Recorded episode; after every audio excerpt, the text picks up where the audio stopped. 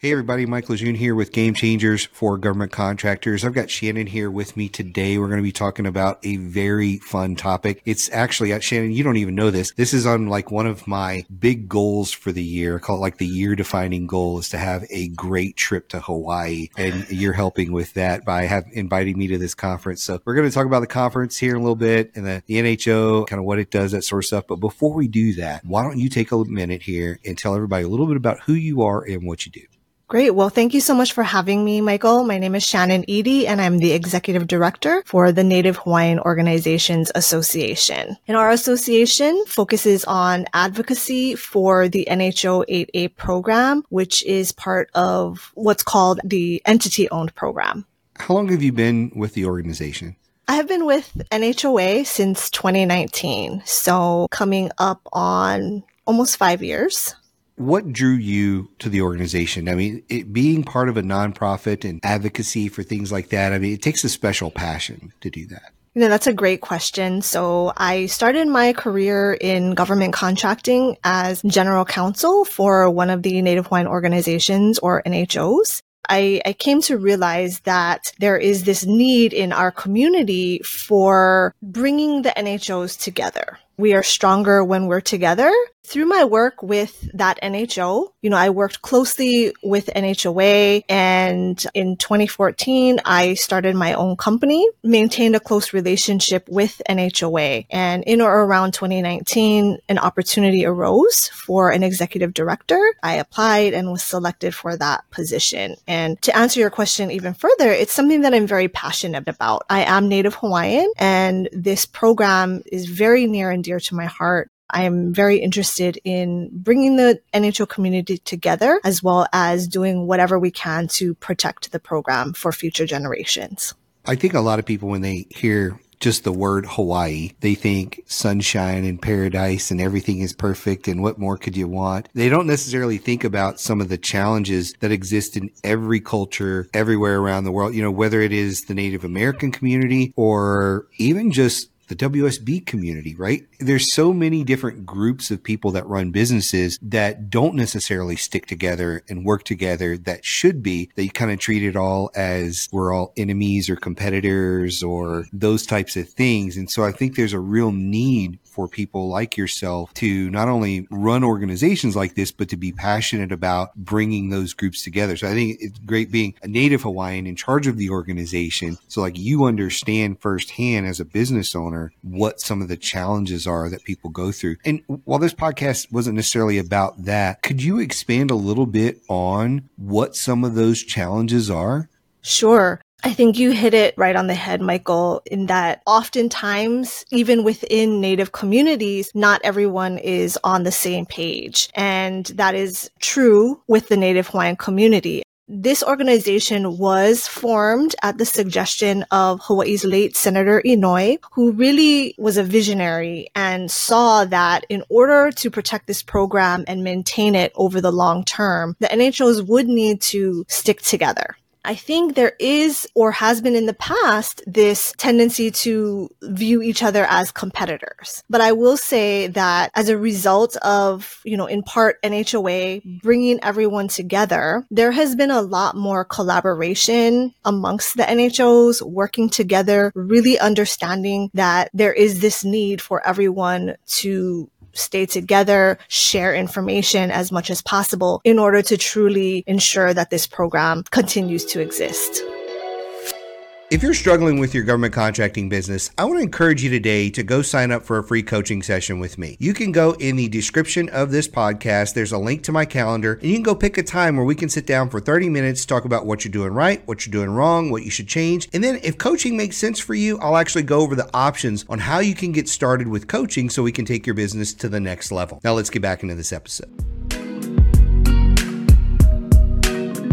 Think it's interesting when you get people together who have a natural tendency to not want to get along, not like each other, however you want to define it. You get them in a room and they realize how we all are very, very similar and they're not like that. They actually start to like the other people and they want to work together. It's just a matter of getting them in a room and you start talking. And next thing you know, those relationships are formed and they bring those walls down and, and we just work better together, which kind of leads me to the conference. You have this great conference coming up that I didn't know about until I think it was last year, a year before, where I'm going to pick on him specifically because I can here, where my friend Matthew Schoonover had invited me. He was like, Hey, why don't we go speak at the Alaska conference? And I was getting ready to go to the Alaska conference and yours had just ended. And I'm like, wait a minute, why are there photos of you in Hawaii? Why didn't you tell me about that one? Right. And that's where it put it on my radar.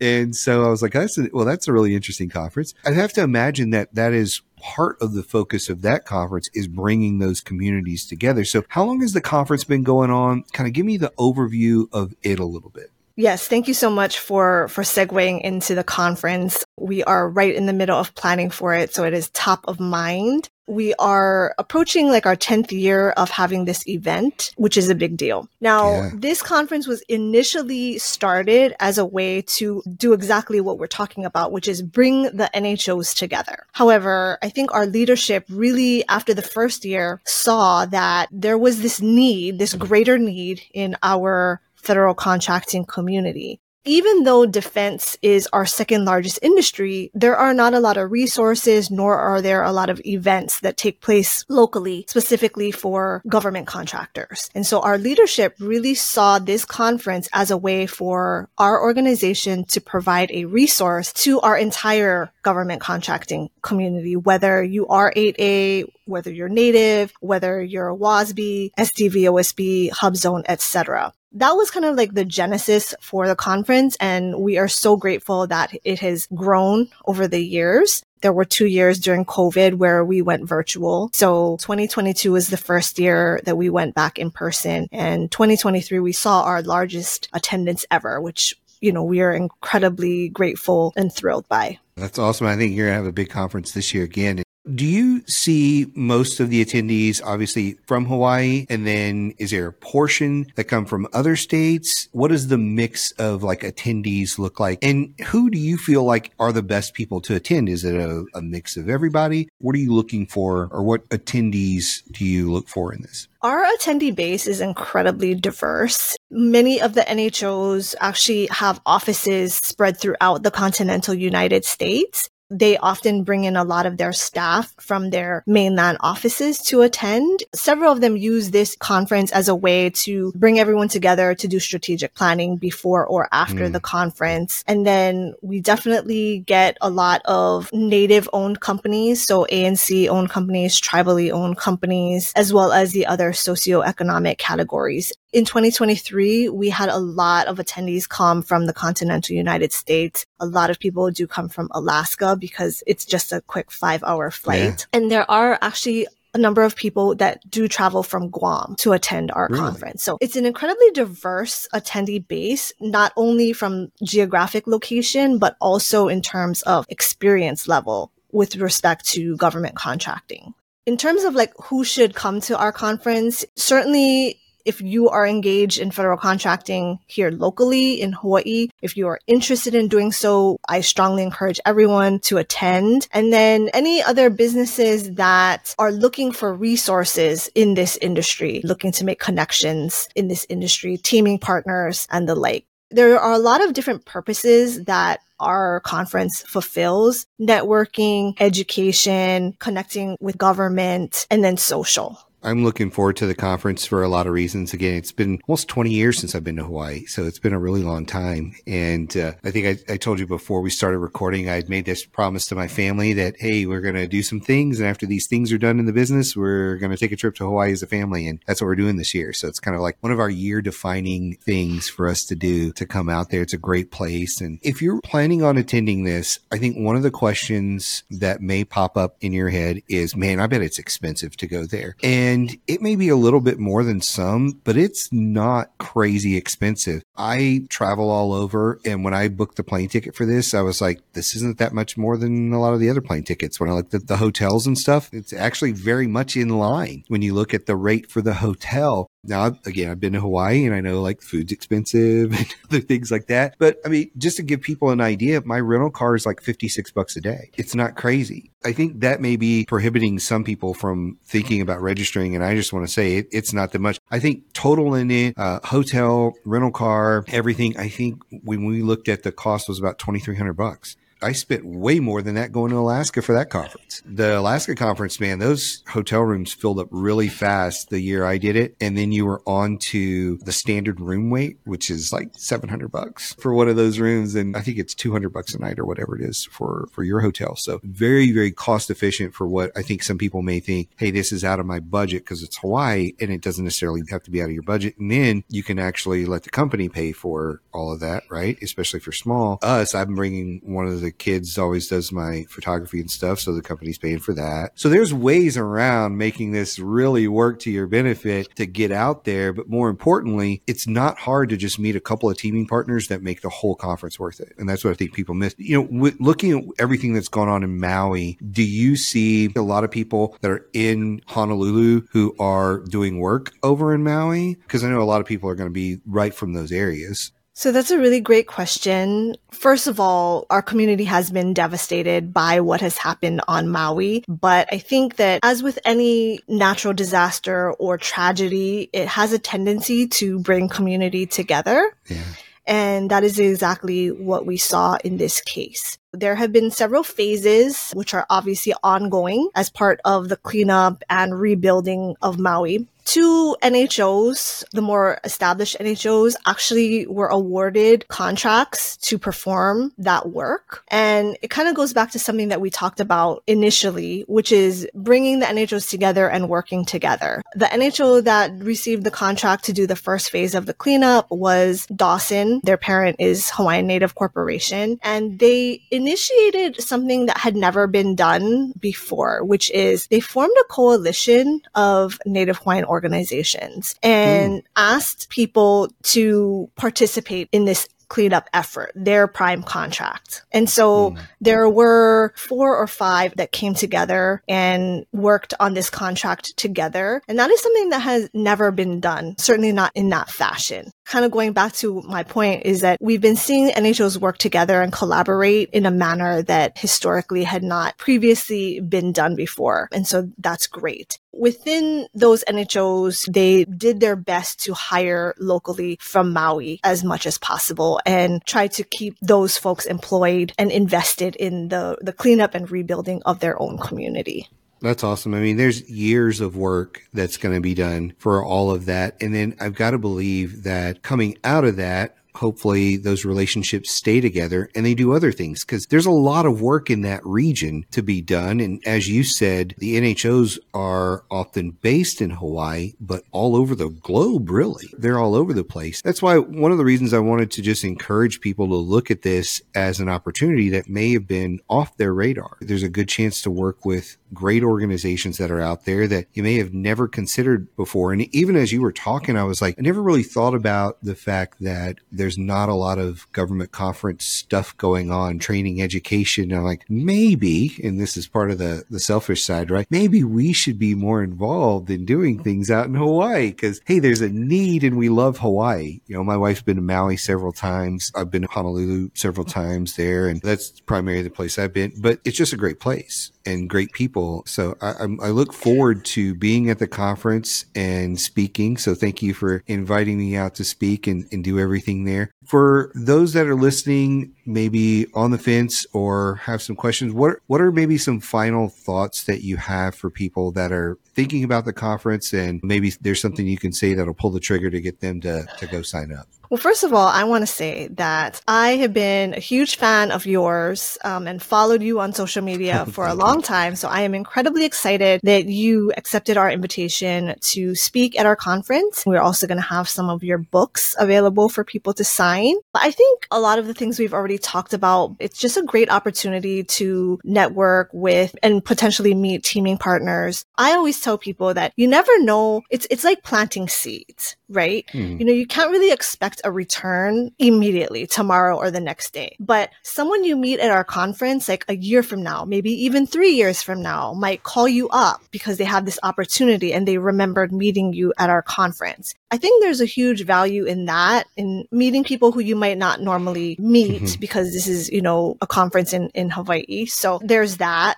we are smaller in terms of our conference size. So I'm expecting that we will be at around 300 to 350, which is on the smaller side. But for us, it's big because that, right. that's the largest attendance we've had. But it still allows for a lot of great one-on-one time with government officials. And we will be having many government agencies in attendance this year and more are calling me every day to see if they're able to participate. So we're, we're extremely excited excited about that. And then obviously just a chance to be here in right. hopefully what will be sunshine.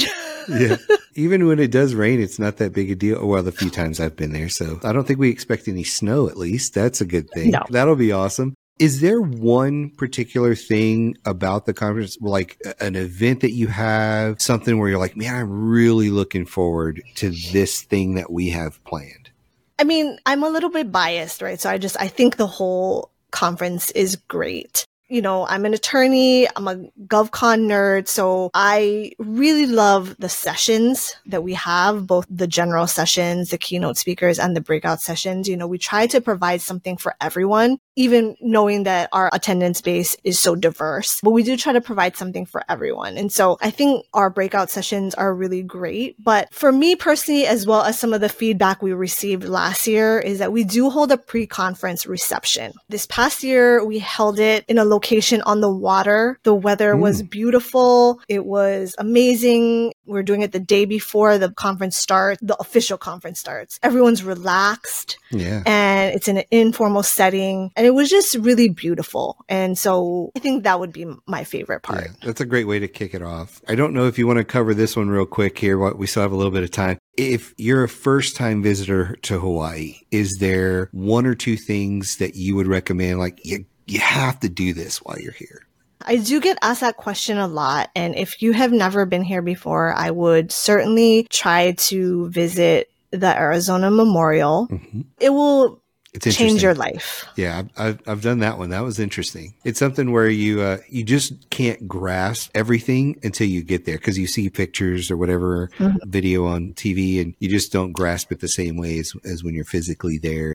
The second thing I would also suggest, and this is coming from the Native Hawaiian perspective, is Iolani Palace. Mm. That is also very moving. And so I would certainly recommend that anyone coming here for the first time who may not know as much about our history to visit Iolani Palace. I don't think I've ever heard of that one. That's interesting. What is the 30 second gist of that one? So our last reigning monarchs, King David Kalakaua and Queen Liliuokalani. David Kalakaua built the palace. It's just an amazing place. And then our queen, his sister Liliuokalani, who was overthrown by the US government and imprisoned. Like I said, it's very moving. It's something that is so important to our culture. It is very symbolic and actually, a lot hmm. of the furnishings and things had actually been lost over the years and have gone out to try to find them, locate them, and bring them back home. There's a lot of that information on the tour. It's a very interesting place. Um, it's right in the middle of downtown or slightly outside of downtown, okay. very easily accessible.